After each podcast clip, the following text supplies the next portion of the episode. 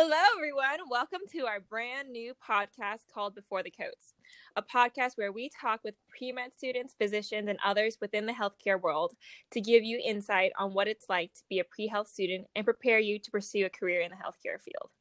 For our podcast today, we've invited some guests from other schools to share their pre-health experience at their respective universities and to compare the similarities and differences between theirs and the Berkeley experience. My name is Sahej. I am a sophomore. I am majoring in M C B with an undetermined emphasis, but I'm leaning towards neurobiology or pathology, so that's a decision. Um, and yeah, so that's me.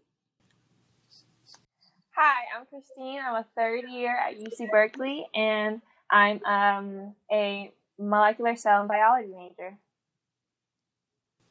And hello, I'm Brighton. I'm a first year. I'm also a molecular cell biology major, but I'm also doing another degree in business admin. We are the American Medical Student Association chapter at U C Berkeley and the Culture of Medicine Committee. Our mission for the Culture of Medicine and these podcasts is to entertain, educate, and advocate for the pre-med and pre-health experience. Our podcast is called Before the Coats. And for our first episode today, we've invited some guests from other schools to share their pre-health journeys at their respective universities and to compare similarities and differences to the Berkeley experience. Awesome. So let's get to it and bring in our guests. Our first guest is a third-year undergraduate student at U C San Diego studying human biology. Please welcome Jenny Chim. How are you, Jenny? I'm good. How about you? I'm pretty good. And so our next guest is a third-year student studying physiological sciences at U C L A. Ladies and gents, please welcome Leah Slongo. Hello. How, How are, you? are you? I'm, I'm good. Doing, I'm doing well, too. Awesome. So why don't you guys maybe talk a little bit about yourself, why you guys got into medicine. I know Jenny's um, pre-P A and Leah's undecided but pre-med. So you can talk a little bit about um, your journey, why you chose this path. Um, I guess I can start. Um, so yeah, uh, I think pretty much most of my life I really thought like, oh, like I could see myself working in healthcare in the future, but um, I didn't really have a set career in mind until I got to college and I discovered the physician assistant career. And I just really liked how um, as a P A, you're able to switch to multiple specialties and there's kind of a collaborative environment where you're working with your physician. So, yeah. Yeah. Um, I think for me, um, I've always kind of been interested in the health sciences. Um, I've, ever since like high school, I think science classes are what I gravitated towards the most. Um, but I think like over the past like two, three years, I think I've really seen like the different disparities that there are in medicine um, and in the healthcare field. And that kind of has emboldened me and like kindled me to want to be a part of the medical field because I see a need for people who look like me to to serve in that capacity. So, yeah. Awesome. So I was wondering then, if you guys had to summarize sort of your pre-med experience uh, at your university in like one or one few words, what would you say? Um, so, you know, I'll, I can go first. As an example, I would say something like, hard as heck, uh, go bear. You know? Um, a small incomplete sentence. I said gas pedal on learning, and that's not like just applicable to like inside the classroom, but from other experiences throughout like your college career also. Because for me, like I'm a third year, so there's a lot of like trial and error that's happened, and a lot of learning and growing from different experiences that I've had. So yeah, I just feel like I'm always like, you know, like you're pushing that gas pedal and you're not stopping. I'm learning. I can relate to that. I think for me, I would probably say probably similar to what y'all previously said, but I think like challenging but rewarding. I think there's definitely been hurdles and I don't know, it's been harder, I think, than I expected. Like I didn't expect to go into U C and like breeze through it, but still it's been like pretty hard. Um, but yeah, I think there's been moments where I'm like, wow, this is definitely what I want to do. And it's like made me like be like, yeah, I'm on the right path, but it's still hard though. So yeah. Yeah. I would go along the same lines. And I said like challenging, but growth. I think the first two years of my college experience was more about finding myself and who I wanted mm-hmm. to be and being confident in like what you have to offer as a person, um, and as a physician. Right. And then I'd almost say, like, I said, like, almost, like, go at it yourself, pretty much, like, as everyone else said, because, like, Berkeley, I just feel like doesn't really have the greatest resources to help their pre-med, like, the people who are going into pre-med, right? Because there's, like, no really hospital or, like, medical school. So, like, a lot of this, so, like, I came into campus just having no idea what to do. And, like, yeah, I had to learn a lot just from my peers. And then, like, joining AMSA and talking about, like, oh, the MCAT application process, like, that all really helped. But it was almost like you almost have to seek out the opportunities for yourself, because there's not really that support system that, like, other schools with medical schools have. So, like, that's what I would say, yeah.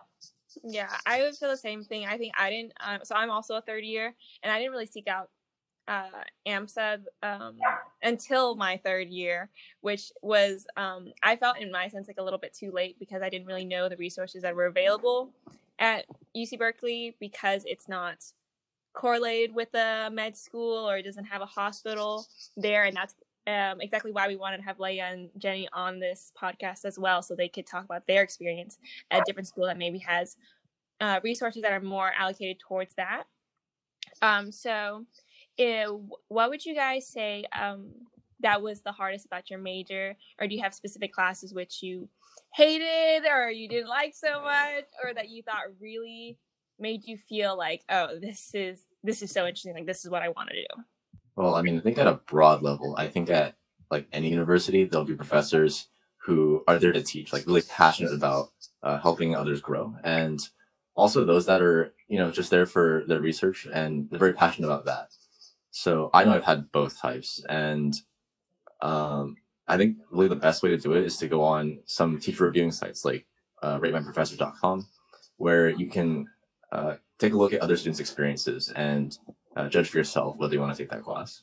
Um, yeah, I'd honestly say, like, going into, like, those websites are really good, but, like, what I did is I almost did, like, a trial basis where I just went into classes and was like, oh, do I like this teacher or do I not? So, like, I remember, like, freshman year, first semester, like, after taking A P Chem, like, I got a good enough score to skip out of Gen Chem, so I just went straight into O Chem, and I was like, you know what, we'll just try it and see, like, if it's worth it. If not, I can always drop out. But, like, I actually... I really enjoyed organic chemistry, both the um, three A and three B, just because the professor was so good. Um, Professor Roback, like, you could just tell she was shoot. Oh, you could tell she was super passionate about just teaching, and like she was always dedicated in there for her students. Like, she would go out of her way to make like just pre-made lecture notes where we had to fill in the blanks, like problem sets. Like, she didn't go out of her way to like screw her students. She didn't make like grading unnecessarily complicated. Right, she didn't add like extra questions onto exams that like she hadn't taught us, or like that she thought were too hard. Like, everything she had gone over, she taught us. Like, we went extremely fast, because like that's what O Chem is. It's just an extremely high-paced, intense course. But like, I just learned so much from her, and like I'll always be grateful, because like honestly, taking O Chem is like really what pushed me down this path. I was like, yeah, I like enjoyed this. I enjoyed the class, and like I feel I can do more. So now like we're taking some upper division biochem and chemistry courses. So yeah, thank you, Professor Roback, if you ever listen to it.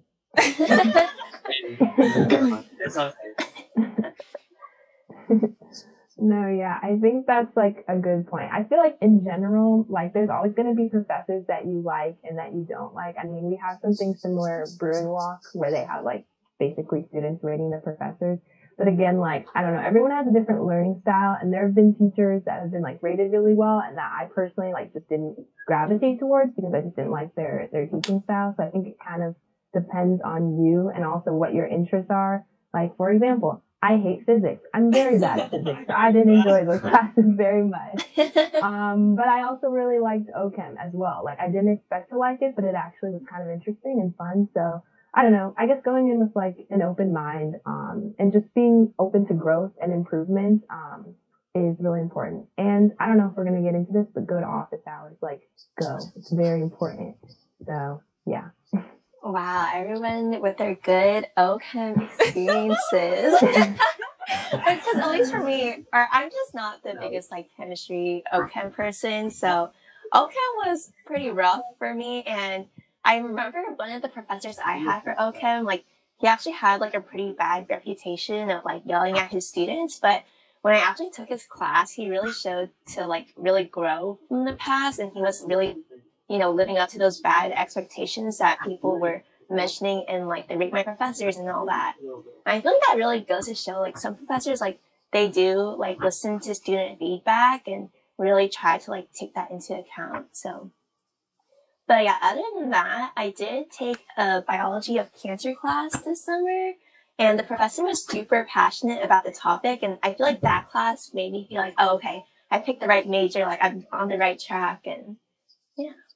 Yeah, for sure. I, I mean, I know it's so easy to say like these professors hate me and these professors want me to fail and stuff like that, but no professor actually wants that. They just expect a lot out of you, I think is what it is. Some people are more in tune with how much the students know, and some people aren't, um, and how much like they've actually taught their students.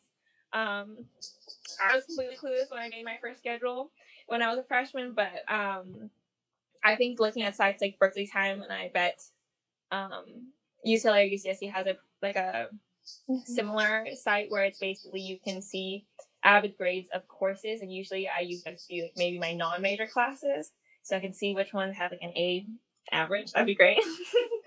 Or like um, course advice pages on Facebook, because people can go on there and um, ask like, oh, who's the best three B or Chem three B professor, which is um, our second semester of O Chem, and then you can have people say what they they want to say about it or whatever.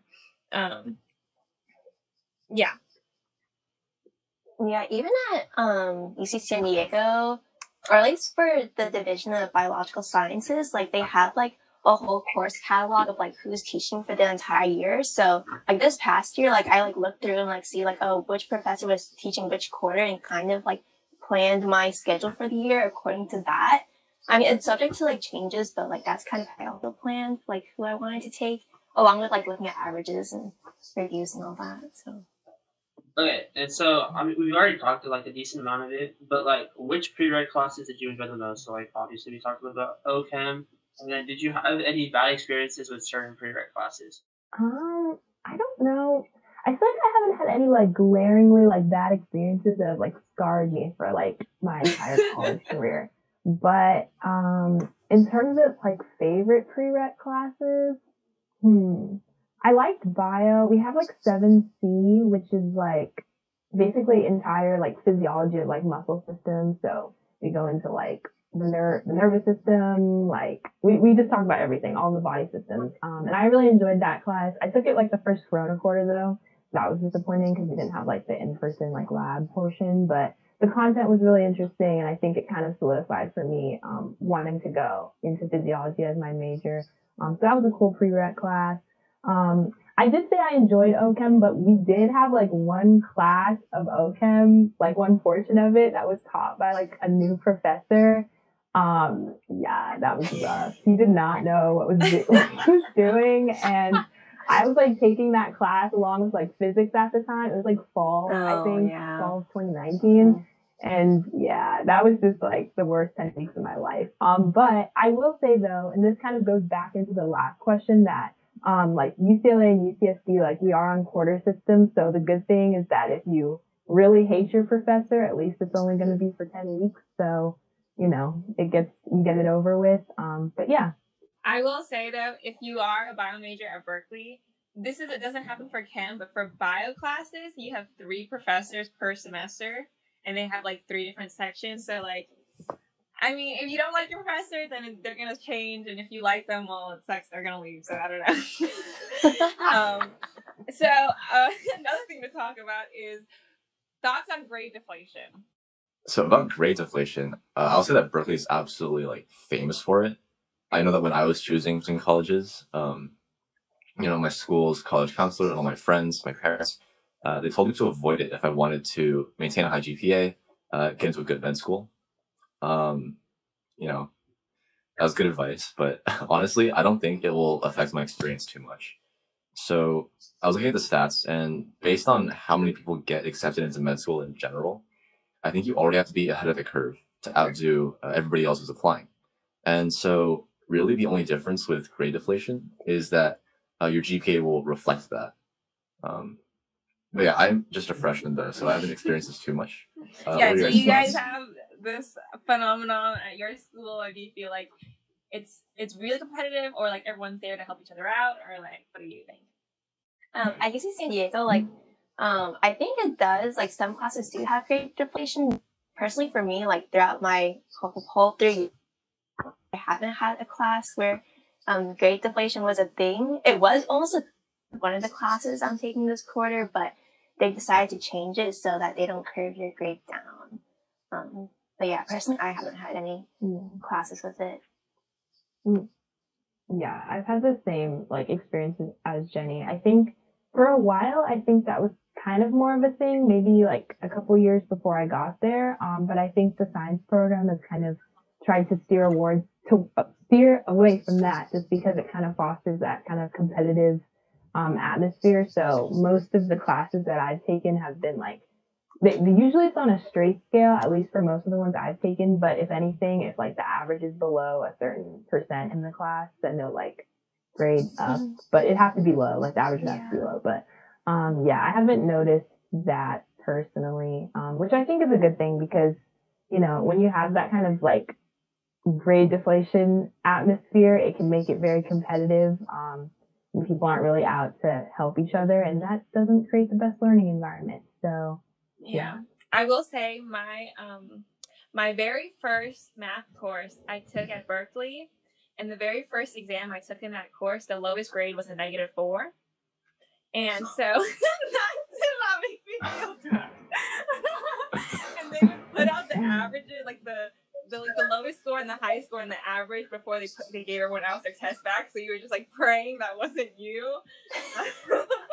um So I think, uh, I don't know necessarily in like grade deflation, but Berkeley definitely has like weeder courses where like everything will be super hard, and a lot of people will switch out of their major to maybe like an easier major, than, or they're like, you know what, maybe I don't want to do pre-med. I think I'm going to do something else. Um, I, I talk to people like that. I like think they were pre-med one week, and then I talk to them the next week, and they'd be like, oh yeah, I'm not that anymore. That's so funny.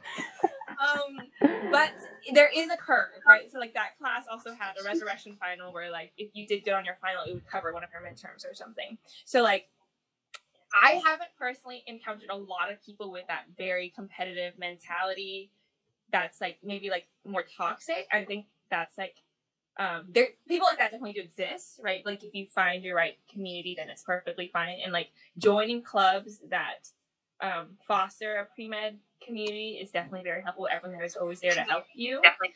Um, but yeah, there's always a curve, but they will try. I think it's like a little bit of a misconception for Berkeley, but they will try to break you a little bit, I feel like.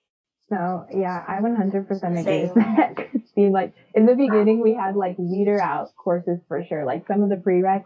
And like I had people where I would talk to them one week, and I was like, "Oh hey, I didn't see you in class last last week." And this one guy was like, "Yeah, I switched to architecture." I was like, "Oh, okay. um, cool."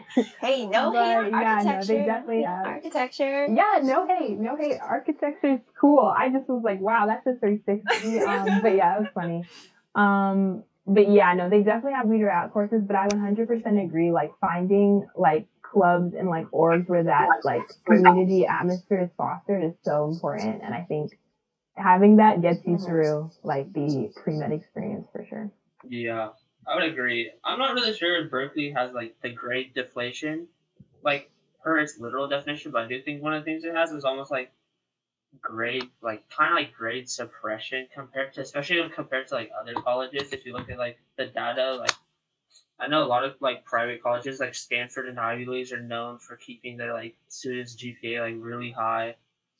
Like I was looking at a couple like statistics and op-eds, and like like a couple years ago, like only fourteen out of like one hundred twenty majors had people with an average G P A of like three point five, which is like incredibly like, and like none of them were like those molecular biology majors that like you need for med school, which can almost seem like pretty demoralizing, right?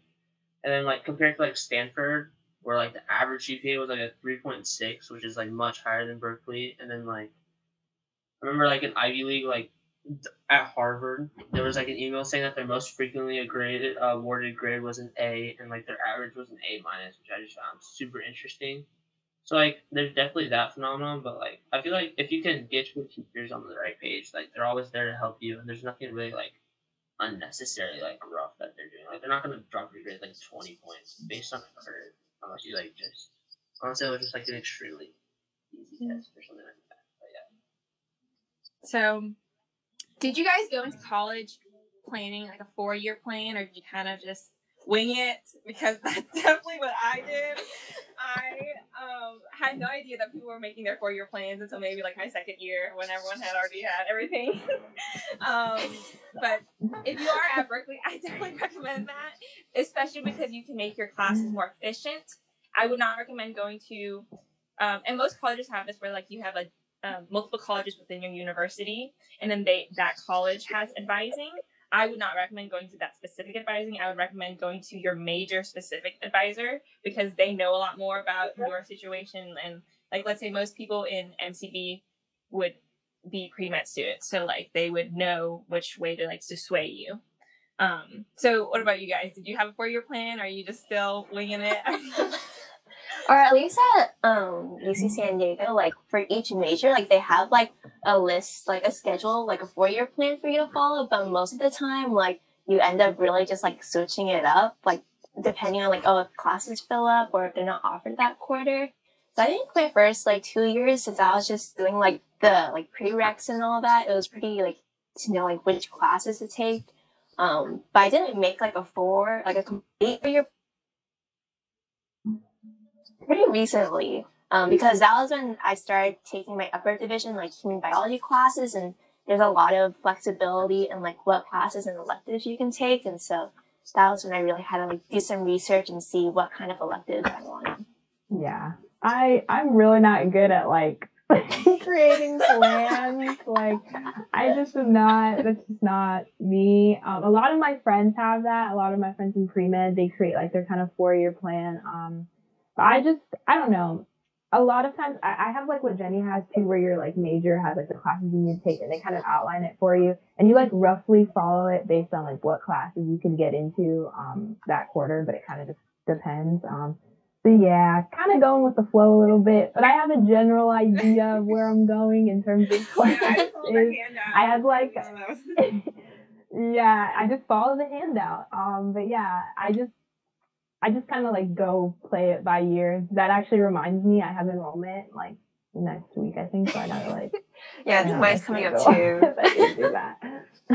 Yeah. So yeah, I kind of play it by ear personally, but I think everyone's different. So mm-hmm. Yeah. What about our freshman, Brighton? Have you made a four-year plan yet?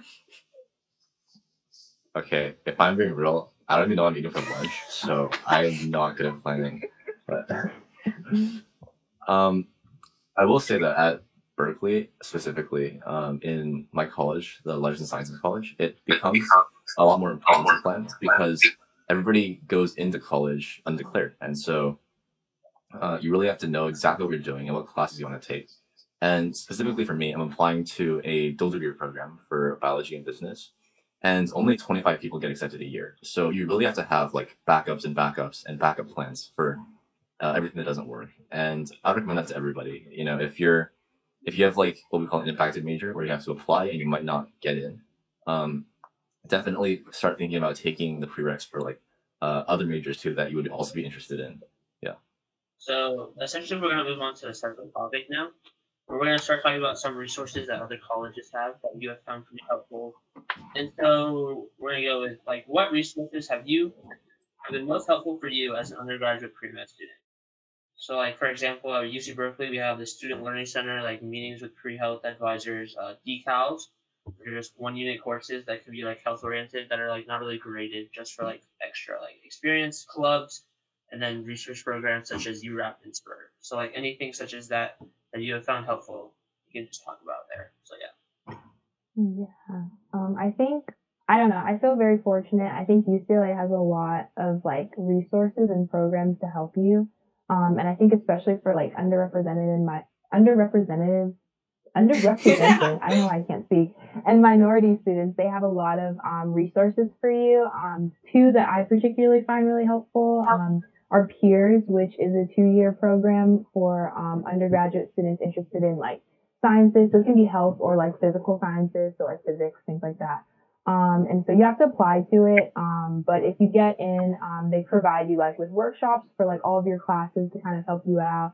Um, they help you with planning your first year, and then your second year they help you um, find research opportunities. So that's pretty cool. Um, and I also met like basically all of my close friends um, in Peers, so it's a pretty cool place. Um, and then also A A P um, is also really nice. Um, they have this really cool building, which you wouldn't see right now because no one's there. But um, it's really awesome. You can go there to get um, counseling. They have like drop-in counseling from like pre-med advisors um, and also just for general like sciences, general majors as well. Um, and then they also offer um, P L Fs, which are like kind of like tutoring sessions a little bit. Um, that there's like a P L F there, um, like a peer learning facilitator, and you apply or you like sign up for like a class that's like for like the P L F for your class. Um, and so they kind of help you with like um, understanding the concepts. They help you prepare for exams. So it's really cool. You have to like sign up to be an A A P though. Um, but yeah, they're there for you if you seek them out, um, which is great. Yeah. Yeah, that seems really similar to our, our student learning. I guess that makes sense. Peer learning center, student learning center. Um, yeah, we have like um, tutors for like a specific course, and they'll have reviews or something like that. Which um, and they have their own database of like questions that are not correlated with like the. They don't talk with the professors, but they like have done the course enough where um, they have resources that would help help you. Yeah. So besides school, uh, like school sponsored uh, organizations and stuff like that, um, I think it's super important to find a community of other students. Um, so, for example, I know that AMSA for me has been uh, incredibly welcoming and supportive for oh, me, hey, and Brian. also just talking to. And also like talking to upperclassmen, because they have a lot more experience than I do. They know what classes are harder, what professors are good. Um, and also they can help you talk about like what kind of fields you want to go into in the future uh, after college. Yeah, did you have something to add, Jenny? Yeah, so um, at U C San Diego, like I think Leah like mentioned like those like tutoring kind of like workshops. Um, we have something similar also called Oasis. It's the Office of Academic Support and Instructional Services, and for me, I took workshop, Gen Chem, O Chem, and physics, and I feel like those workshops are really a safe learning environment to collaborate with others who are also struggling with this material. Because for me, I like during my first like year or first two years, taking those like rigorous like prereqs, like those weeder out courses, like oftentimes I really felt like alone and like behind compared to everyone else. And so it was just kind of nice to like be around people who were also like struggling, just so we could like struggle together. Um, and those workshops are led by students also who have previously taken the class. So yeah, and then other than that, we have the writing hub. So I'm in Marshall College, so we take the doc writing series. Um, and so the writing hub offers a lot of um, peer review for like papers that you might have. And so you can just like schedule an appointment with them and like bring your paper in with you, and they'll like go through everything. And I thought that was a really helpful resource as well to get me through those writing courses. Um, but yeah, also adding like to what Brighton said about reaching out to upperclassmen, because for me, like a lot of the upperclassmen in my org, like they were the ones who really told me like, oh, what classes classes to take or what different opportunities were available. So yeah, making those connections. Awesome. So U C L A and U C S D, obviously we talked about, have medical schools and hospitals connected to them. So um, do you feel like that has shaped or impacted your undergraduate experience more, if it was more helpful or more convenient, or you feel like research or hospital opportunities were more, more available to you?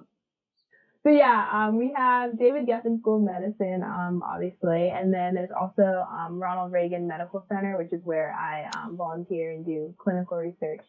Um, so yeah, I think having those hospitals kind of right there has been really awesome and really helpful. I mean, literally like Ronald Reagan is just like five minutes, like a five minute walk from my dorm, or was a five minute walk from my dorm, um, which was nice.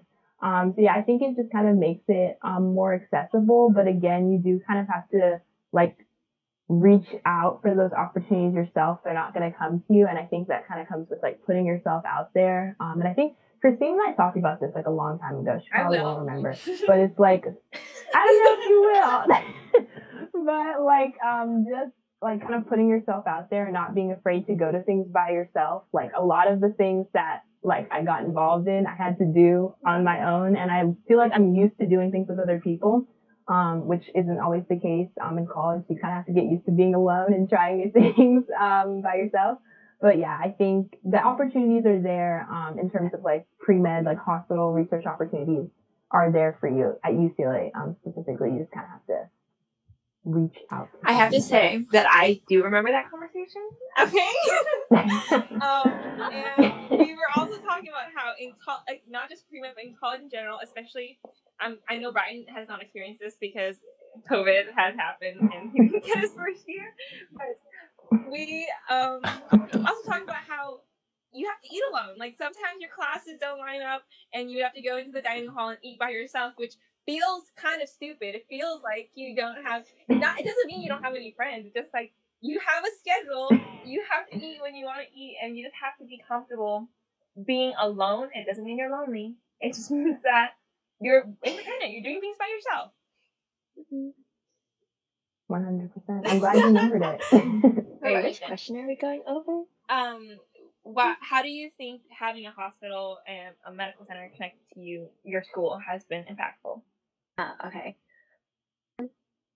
I mean, I I don't, don't know like how big, maybe it has an impact on my life. Um, but yeah, so um, the U C S D School of Medicine is pretty much like right across the right across the street from like Geisel Library and like our main campus. And so like I'm currently working as a lab assistant in a lab like over on the medical school side of campus. And it's just like really convenient to like, you know, it's just like right there. Um, touching more on like the lab experience. Um, as a lab assistant, I like make stock solutions, restocking, and like sterilizing supplies and whatnot. But I did recently start learning how to do like genotyping, so like P C R, agarose gel electrophoresis, which is cool because um, like last quarter in fall, like I took the recombinant D N A techniques class and learned all about those different lab techniques. And so now I'm like actually like getting the hands-on experience, which is nice. Um, but yeah, I feel like getting into labs like on the med school side of campus, like sometimes it is difficult to get into. Like I remember my first year, I sent maybe over like twenty, thirty emails to like professors and like people to see if like they would, you know, if they had like an opening in their lab. Um, I feel like it's best to like have through like talking to your T As, professors, or even like professor, because for me, like um, the old president in my org, like she was the one who connected me to my lab. So yeah, I think that's all I have to say. But yeah, there's a lot of research, research like that's opportunities good, available. That's a good point, Jenny. Like I didn't mention like I feel like like I met or I got into my lab like through like connections through like other like organizations and stuff. Like I found my lab through Peers because we did like a networking night. So like a bunch of lab P Is came and we got to like talk to them and talk about like our research or like previous experiences that we had and what we're interested in. Um, so yeah, I do think I feel like I probably deflated it a little bit. Like it can be hard to find lab experiences if you're not like if you don't have the connections. But um, yeah, I think emailing is also really good. I mean, there are tons of like P Is who are looking for undergraduate students, so you kind of just have to like look for them. Um, especially at U C L A, I feel like if you like go on like the professor's website, you can just find a bunch like in your major, outside of your majors, and their emails are there. You can look at their research, see if it interests you, and just email away because um, they're there. Yeah. So, so yeah. Um, for Berkeley, we have like something. We have like a U R A P system, which is like research. We have SPUR, which is research for specifically people in college, like um, College of Natural Resources. My apologies. Um, And then we also, I do think it was a little bit of a hindrance for me because I didn't know where to get medical or te- uh, clinical experience. There's definitely research because Berkeley is very huge on research, obviously. Um, we have surrounding hospitals, but they are a decent bus ride away, right away. If you've never been to Berkeley, it's very kind of like urban. It's very, it's a little city-like, so like not a lot of people have cars and they bus a lot. So like they're a decent bus ride away. I know people have labs in San Francisco where they go to, so you have to take like an hour BART, or you can rent a car or something. But there are orgs at Berkeley that will allow you to have clinical experience that I didn't know about, which are like the Kidney Disease Screening Awareness Program, where you can set up clinics to um, screen for kidney disease in low-income areas, or Suitcase Clinic, Berkeley Free Clinic, um, Casa Esperanza does um, service work, and there's other outside things you do, like being a scribe or E M T or a C N A. Yeah, adding on to that, I will say that um, especially during the pandemic, finding uh, experiences and internships outside of your school are pretty difficult. Um, I know for me, I'm I get like daily emails on LinkedIn for research position openings, and even the entry-level positions only recruit like juniors and above. Um, some of them are like, you have to have a bachelor's degree as well as two years of experience in a lab.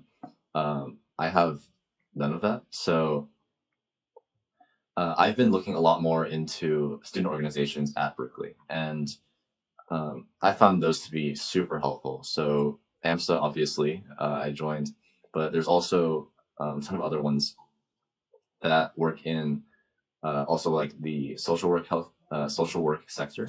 And I would recommend also branching out to not just strictly research positions, but um, you know, more interdisciplinary uh, organizations. So, for example, this semester I'm starting uh, management consulting for healthcare organizations or healthcare startups, and I think that's like fantastic. You know, you get more experience in both, like a ton of different fields, um, from business business administration uh, to you know learning how I guess the real world the real world works, and that's been really cool. That's awesome. Sahej, do you have anything else to say? I mean, I mean, I think you guys already said it, right? Like Berkeley, just because of like the, almost like the lack of resources on campus, it's like extremely hard to find something off campus. Like there's good organizations. Like I joined AMSA like last semester, like which was good. Uh, I applied to U R A P. I'm still waiting to hear back. So we'll see if that comes back in, and then just like with the pandemic and like being online for everything, it's just like it's become even harder. And so yeah, so like it looks like honestly like this summer is gonna be a pretty big summer. Like start doing some stuff like some clinical shadowing and stuff. But yeah, I think everything mentioned already said, especially just like with the pandemic and the lack of opportunities. So yeah. Yeah. Do you guys have any activities that you guys adopted to help you stay more motivated or disciplined? Mm, for me, at least, like during the pandemic, like I've been like going on walks with my parents, just like get out of the house, because with like online learning, like you're in front of your computer like the whole day, and then you have like all these other meetings and you're in front of your computer the whole day, and so it's just really important to go outside, get some fresh air. Um, what was it, Monday night? Like I just like threw on a face mask, and then like also watched The Bachelor just to like unwind, like just like anything that like you really enjoy, and like have that like scheduled time like to like not do any work and just take some time for yourself, which is so much easier to say than do, because I am also like still working on that. But yeah, you really have to take care of yourself. Yeah, I one hundred percent agree um, with everything Jenny just said. But yeah, um, I think for me, I definitely have experienced burnout um, a lot. Like it's like periodic.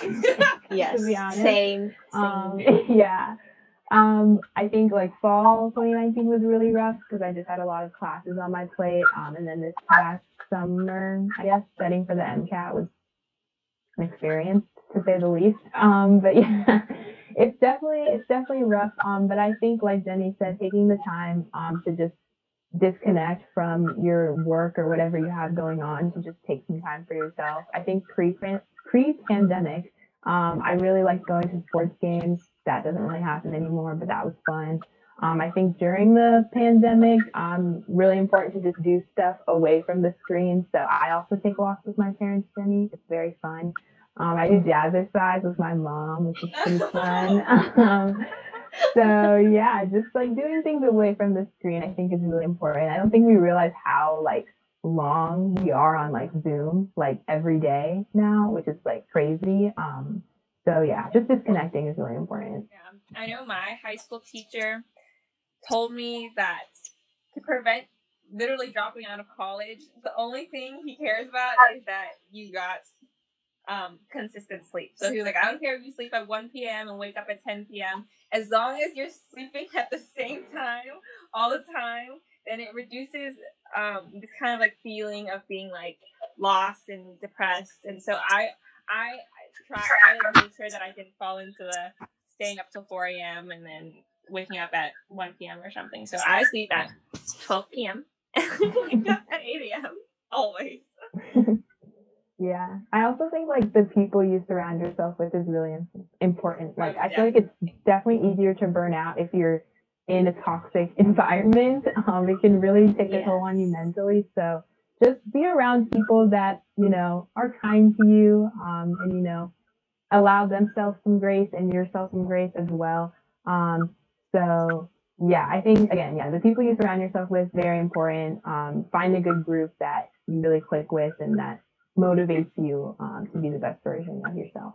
But yeah, yeah, I would definitely agree with that because um, I feel like like whoever your support system is, like if you're like going through it, like lean on your support system because I feel like a lot of times like I was like oh like you know like I'm here for you, but um like people won't like take up on the opportunity. And like I'm also kind of the same where like my friends will tell me like oh like we're here to like support you through like all these challenges, but like I kind of like keep it to myself. But like when you really like let that opportunity for your support system to really be there for you, like they really like show up. Yeah, I've got just one piece of advice. It's more high level. Um, I know that a lot of my own friends started already burning out in like their first few weeks of college. So uh, and so I think it's really due to the fact that they didn't really think about uh, exactly what they wanted to major in and go into in the future. Um, And so my advice for solving this is like get involved in research. Uh, if you're in high school still, uh, you know, just try out reaching out to uh, local hospitals or clinics and get some hands-on experience uh, with the field you want to work in the future. And that way, I think that you know a lot of studying doesn't become work anymore if you're really passionate about what you want to do in the future. And I know for me, uh, you know, I can deal with like hours of taking chem notes and studying for math and physics because uh, I can see how it directly relates to my career in the future, and it doesn't really become work for me that way. Yeah. Well, thank you guys so much for coming on this podcast and talking with us about your experience.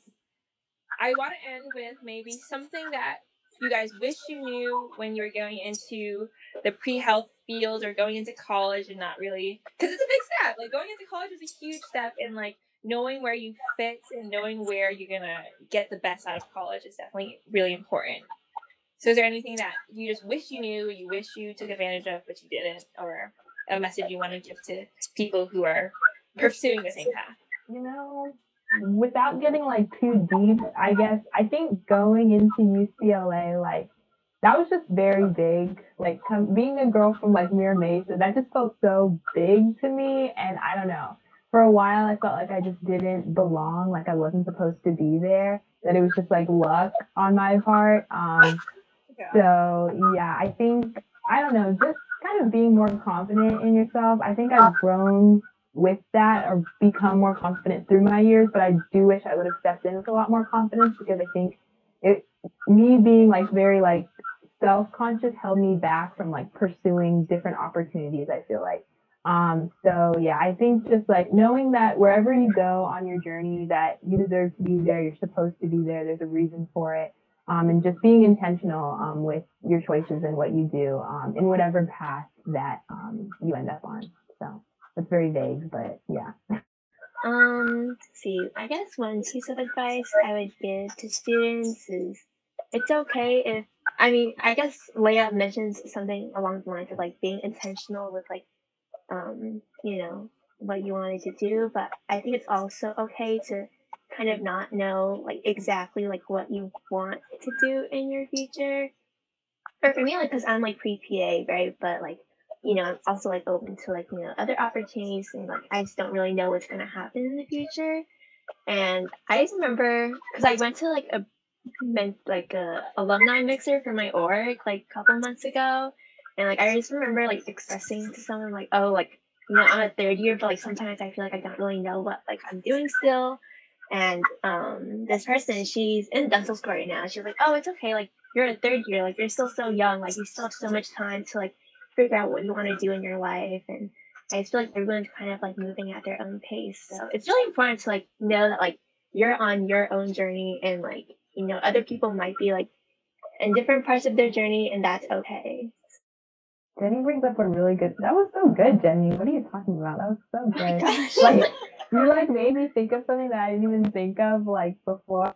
Like also don't compare yourself. Like it is so easy to compare yourself to other people and where they are in their path. But like Jenny said, like your journey is your journey. Everyone's different and like progresses through their life at a different pace. So just being patient with yourself, I think, is also important.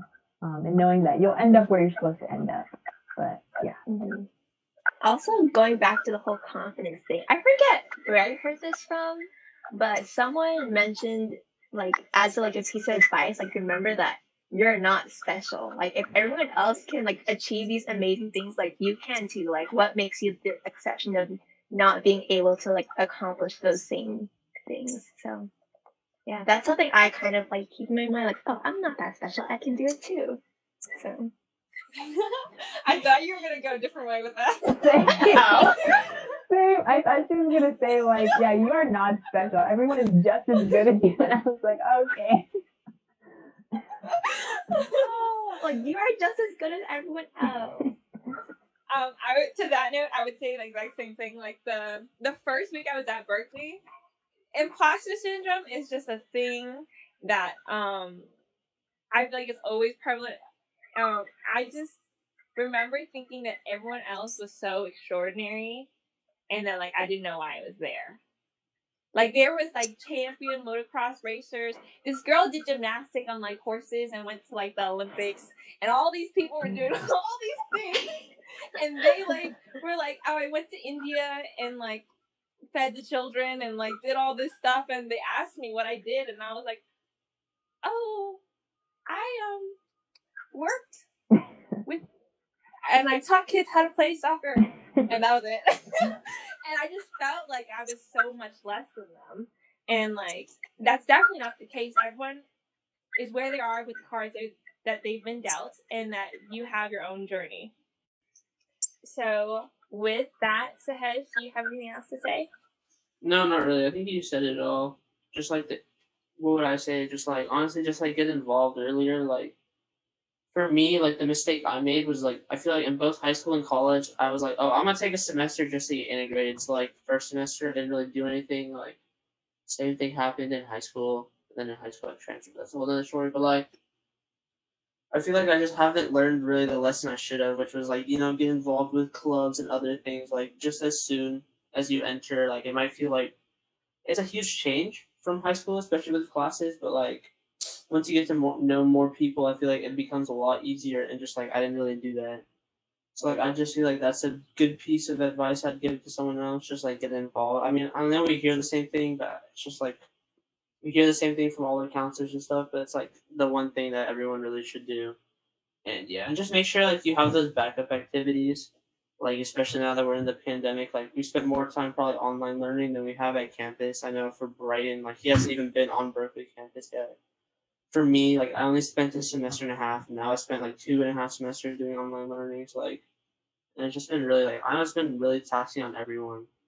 So just, like, having, like, backup options, that's something you can do to, like, get your mind off stuff. Like, I go for bike rides, go for runs. Like, I got a job. Like, I'm an Uber Eats driver now, so that's good. But, like, yeah. So, like, I know it's weird, but it's, like, just going out driving, like, even delivering just, like, feels, like, really did to me. So just like get involved, like have backup options, and just make sure like school doesn't dominate your life. And yeah, that's all I would say. Awesome. Well, thank you guys so much for coming on this podcast. Great talking to you guys. Yeah, thank you. Yeah, thanks so much for having us. Yeah, thank you. Peace.